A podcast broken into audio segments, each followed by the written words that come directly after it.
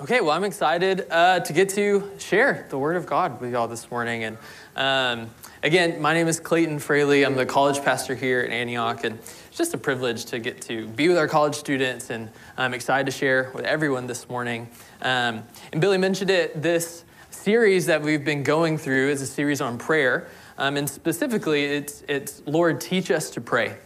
Um, and our heart and intention for this series is to take the topic of prayer, which to many of us, you know, it may feel like mystical or um, unapproachable to us, but our intention is to make it available, um, something that we can engage with. Um, in other words, how do we take this giant thing that we call prayer um, and we bring it down to us um, so that we can understand it, but not only that, we can wrap our minds around it and we can engage with it.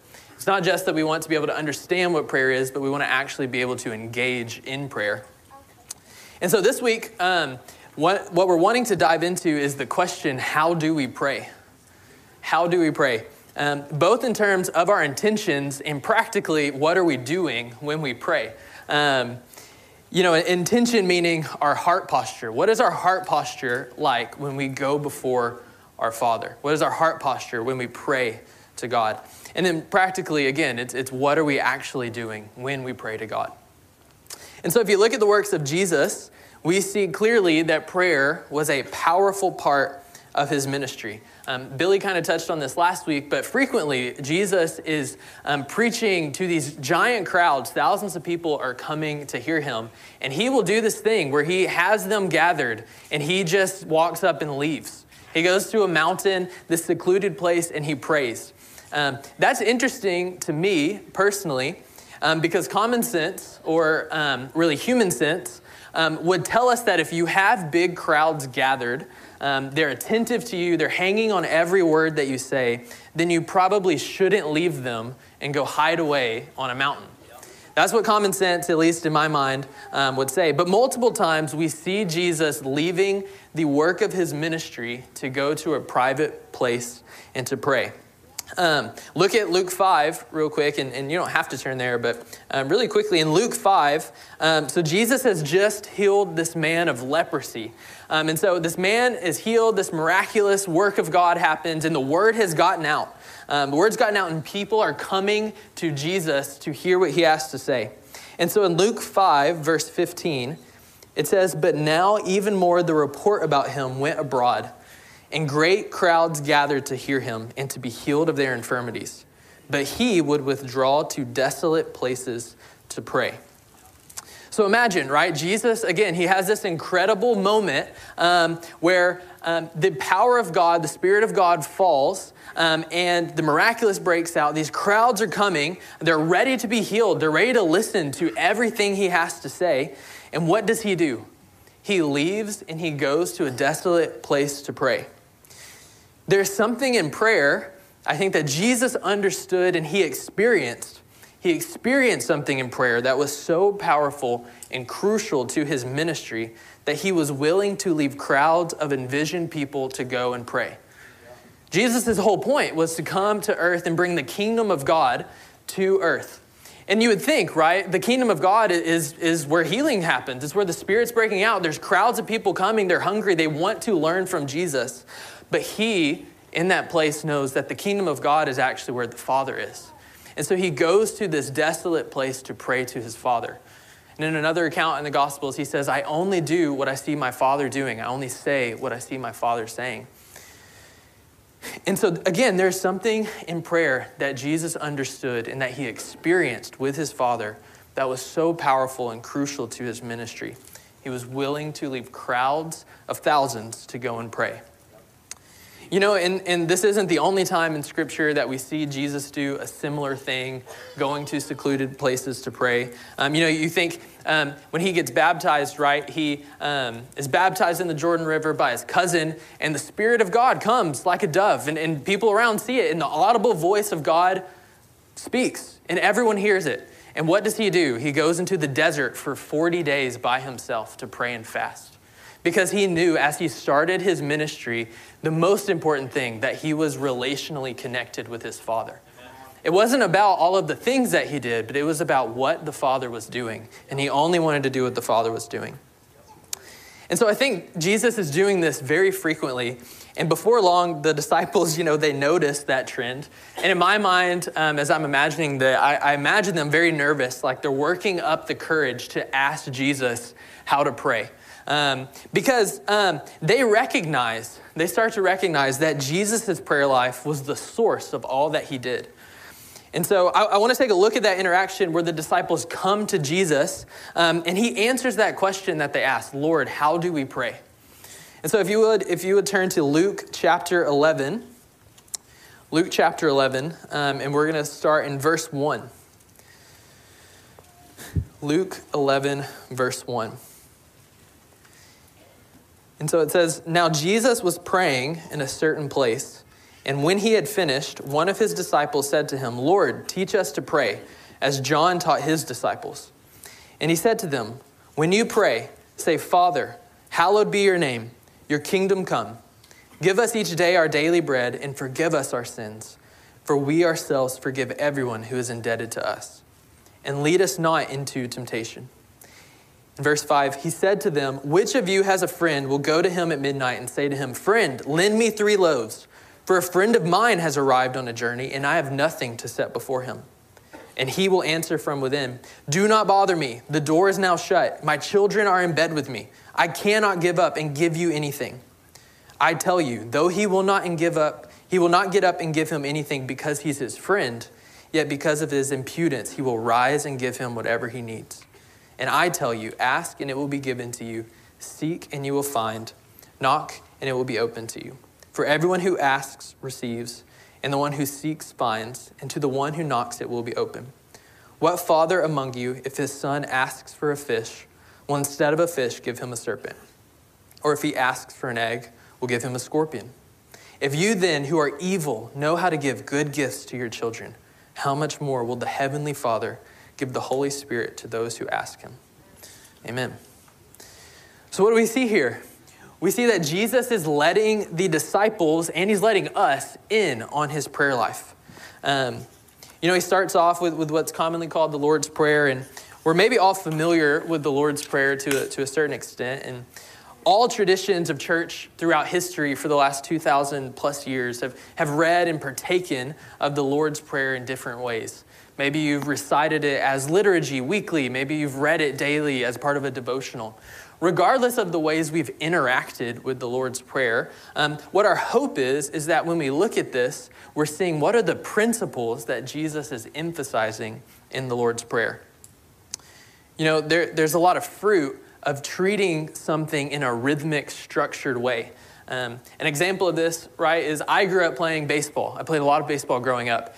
And if you've ever played baseball, before every practice, before every game, you warm up by just playing catch with someone, right? And so you play catch over and over and over again, every practice, every game, for, for years. And when you get into the game, right, you, um, you're not actually thinking about how do you throw the baseball anymore right? I have this mental image in my mind um, of when I was in high school playing third base. Um, and we were playing College Station High School, and someone hits this ball very hard to me, right? And so I'm at third base, someone hits the ball hard to me. I'm not thinking about how I'm going to throw the ball to first base. I just catch it and I throw the ball to first base. Um, and then College Station High School beat us like 30 to nothing. Um, that was the year they won state, um, so it was a good year. Um, we're in College Station, so you know. But, you know, it's the same thing in prayer, right? If you have these structured prayers, what happens is you pray them, you recite them, and it gets the truth and the principle into your heart. When life gets hard, when, when things come at you, like Billy was even sharing earlier, what comes out of your heart, what comes out of your mind, what comes out of your mouth in prayer is the principles that we have discipled ourselves into learning. And so it's the same thing. It's right when I get into a game, I'm not thinking about how do I, you know, technically throw a baseball. I catch the ball and I throw it, right? What is in our heart will come out of us in times of struggle. And so when you recite the Lord's Prayer, right, when we look at this, um, it's teaching our hearts, it's teaching our minds what are the principles that Jesus was teaching his disciples. You know, so, so, so there's this principled element, but, but there's also like the values that Jesus is trying to disciple his disciples in.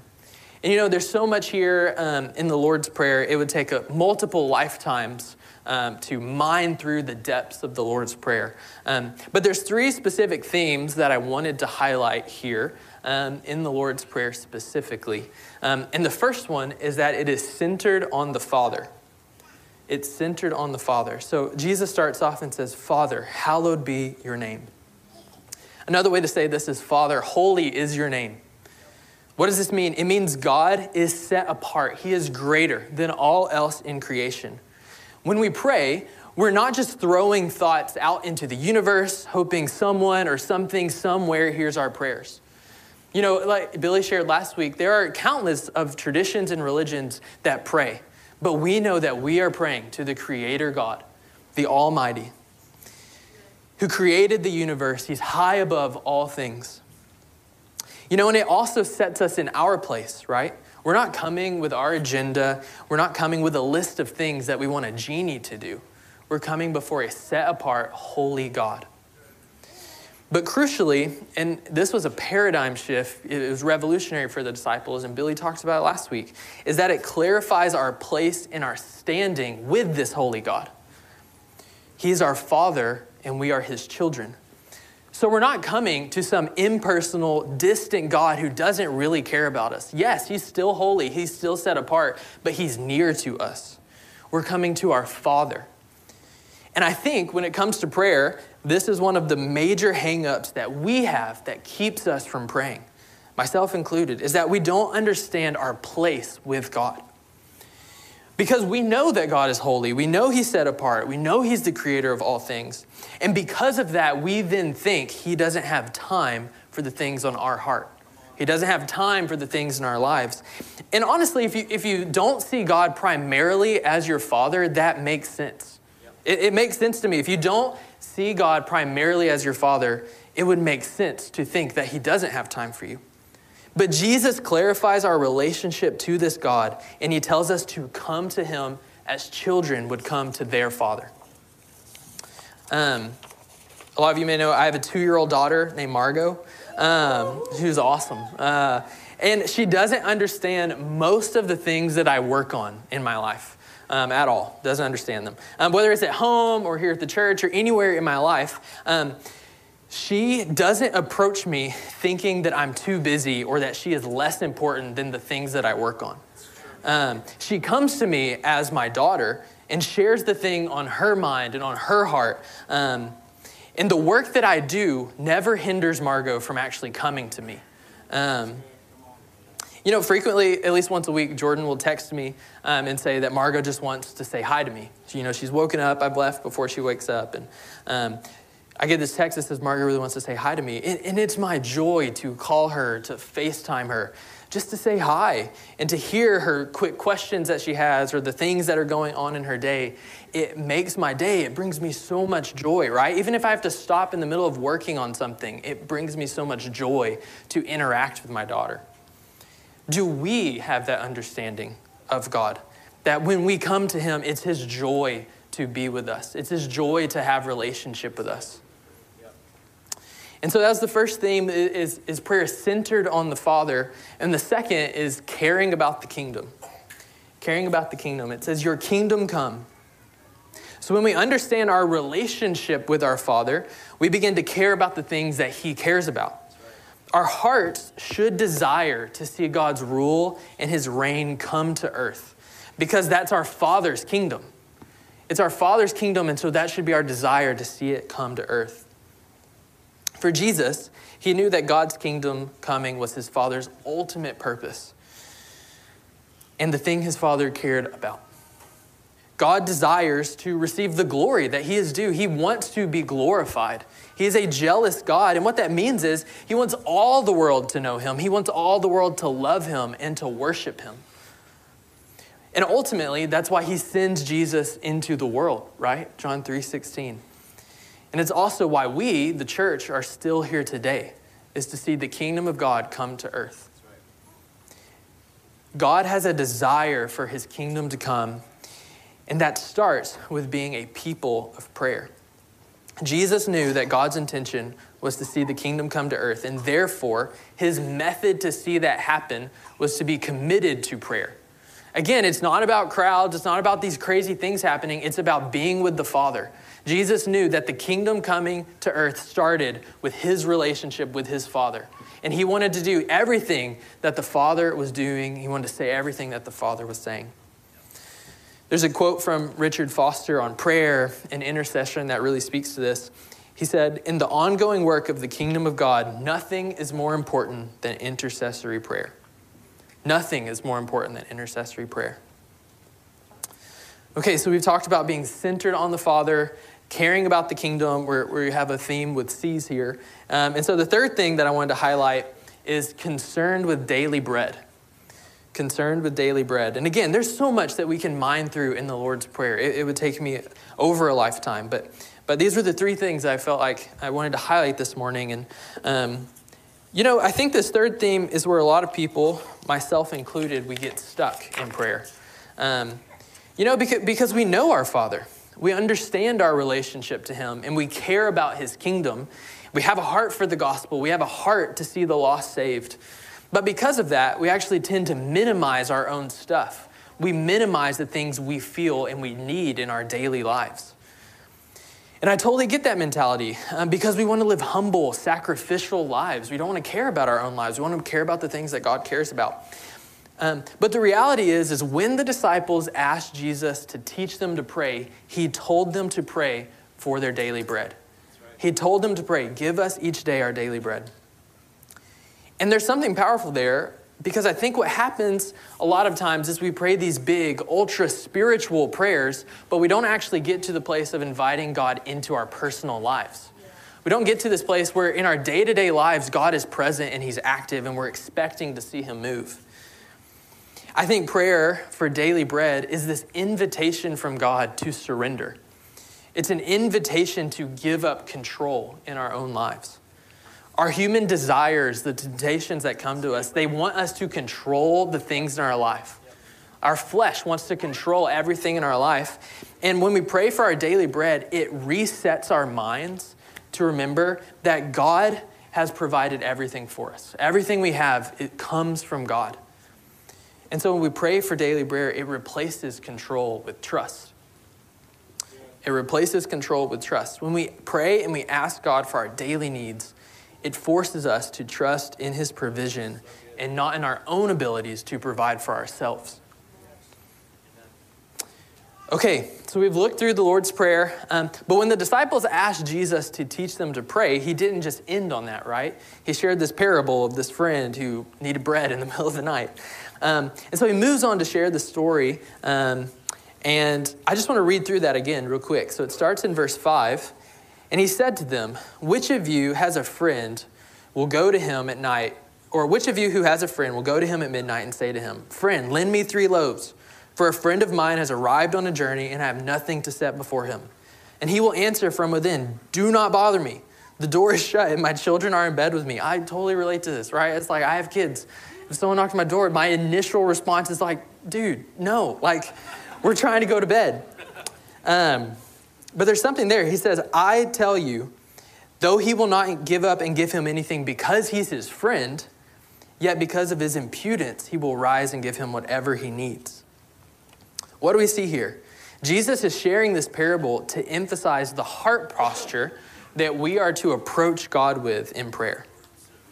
Frequently in parables, Jesus makes what's called a lesser to greater argument. Um, so, so he'll share this lesser earthly thing um, to emphasize a point about the greater thing, which is God or the kingdom. And so Jesus says here that if, if there's this friend laying in bed, he's about to go to sleep, and he would still get out of bed to answer someone coming boldly, asking persistently, how much more would God go to great lengths to help us? But there's this emphasis, right, on the heart posture, the attitude of the person going to ask for help. It says it's because of his impudence um, that his friend helps. That word impudence, another way of stating it is without modesty or without respect. So he's saying this friend is coming shamelessly. He's boldly awakening, right? His friend. And I think about that scenario. If it were me, how would I go and ask my friend in the middle of the night? I would quietly knock on the door, I would say, Hey, I'm so sorry. You don't have to help me. You're probably busy, but I really need this. But you know, actually, it's okay. I'm going to go and go to HEB or something. Um, right? We, we would like hedge our words, we would apologize. Um, but this friend just boldly comes. He asks his friend, and that behavior is praised by Jesus. What we see here is that Jesus is highlighting that we need to come to God with a bold confidence and faith in Him. That we would be bold and confident in coming to our Father, ready to make our requests known to Him. And that's what Jesus teaches in the rest of this passage, right? You look at verse 9. He says, Ask, he says, and I tell you, ask and it will be given to you, seek and you will find, knock and it will be open to you. For everyone who asks receives, and the one who seeks finds and to the one who knocks it will be opened. What father among you, if his son asks for a fish, will instead of a fish give him a serpent? Or if he asks for an egg, we'll give him a scorpion? If you then, who are evil, know how to give good gifts to your children, how much more will the heavenly Father give the Holy Spirit to those who ask?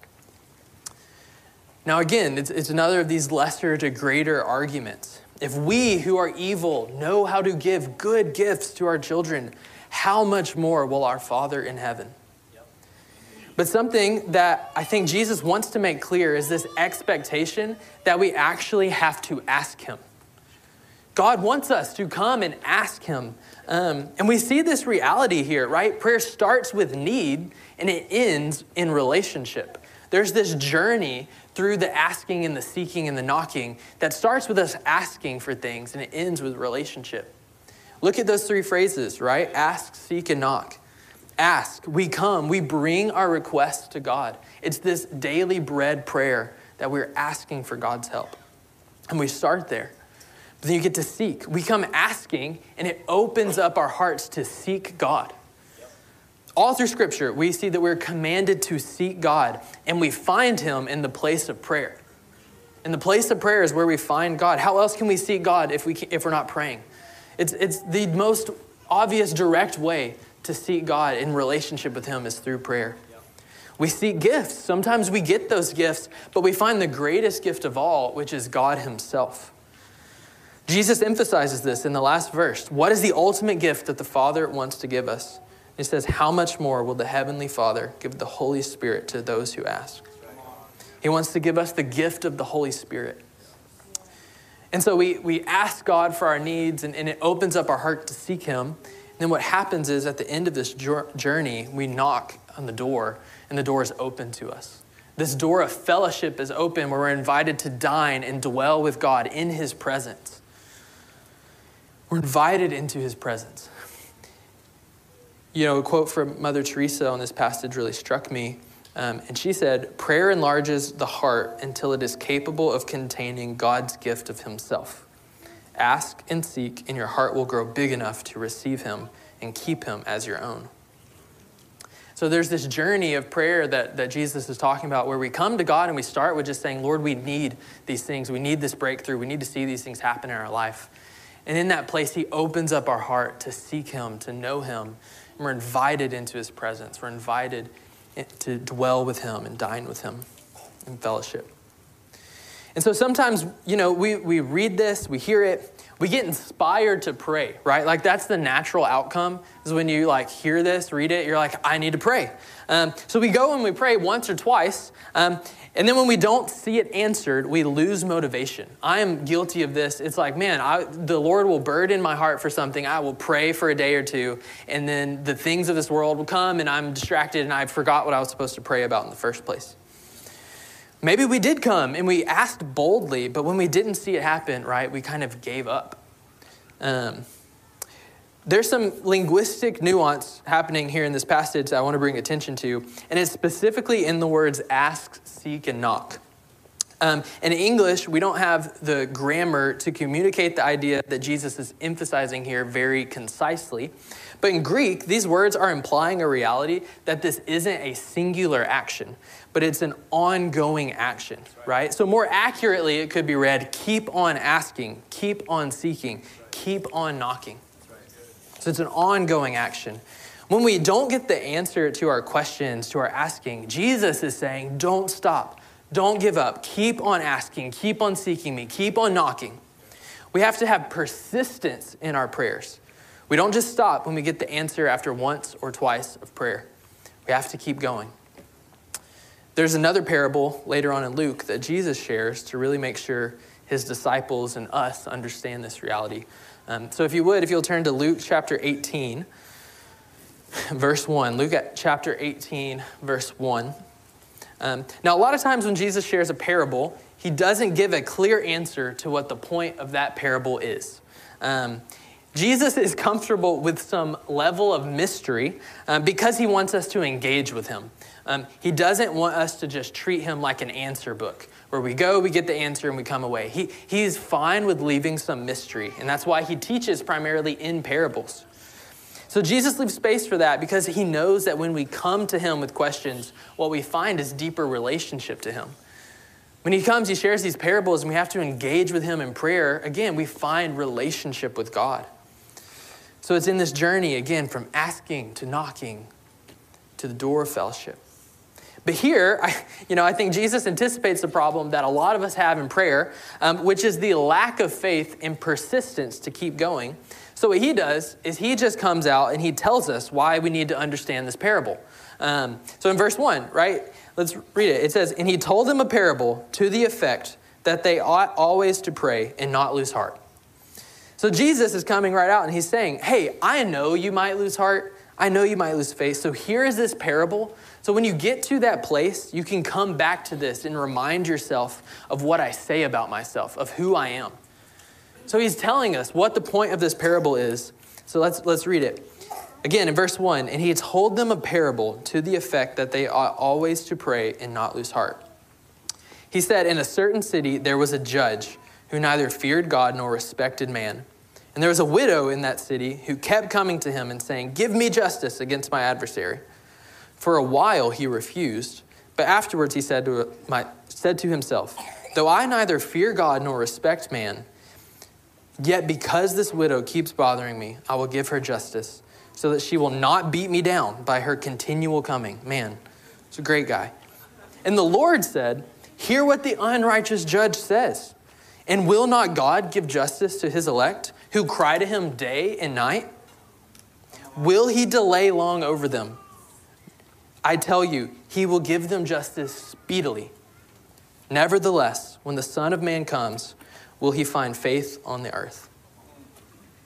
Here again, right, there's this lesser to greater argument. Even this wicked, corrupt judge gives the widow the justice that she seeks. How much more so will our loving, steadfast, faithful God give justice to those who are persistent in coming to Him in prayer. Not just one prayer, not just two prayers. Maybe it takes a lifetime. Maybe, maybe you pray for years on end. Maybe you get to that place where you're about to lose faith, you're about to lose heart. And what Jesus is saying is, hey, I see you. I love you. This is the truth about me. Don't lose heart. Keep praying. Come back to this. Remember. And so when Jesus, so when we understand that when Jesus says, ask, you will receive, seek, and you will find, knock, and the door will be open, he is saying, don't ever stop asking. Don't ever stop seeking. Don't ever stop knocking. There is this deeper invitation here to this place of prayer, to come to Him continually. Um, I want to invite the band to come on up. Um, you know, for a lot of us, this persistence and continued faith is the hardest part. Our hearts hunger for Jesus. We have a genuine desire, um, not just to know Him, but to invite Him into our personal lives. We truly love God and we want to see Him invade every aspect of our life. You know, I'm, I'm guilty of this so much, right? I get inspired to pray, but after a day or two, I lose motivation. I don't have the persistence needed to keep pressing into Him. Our Lord knows this. He knows this about us. He's so gracious. He graciously taught us when you grow weary, keep going. You know, there are a lot of answers um, that we might never get the answer to. Um, sometimes there's prayers that we pray that we never see answered. Um, you know, I'm reminded of Jesus in the Garden of Gethsemane, he prayed that his father would take the cup away from him, and the answer was no.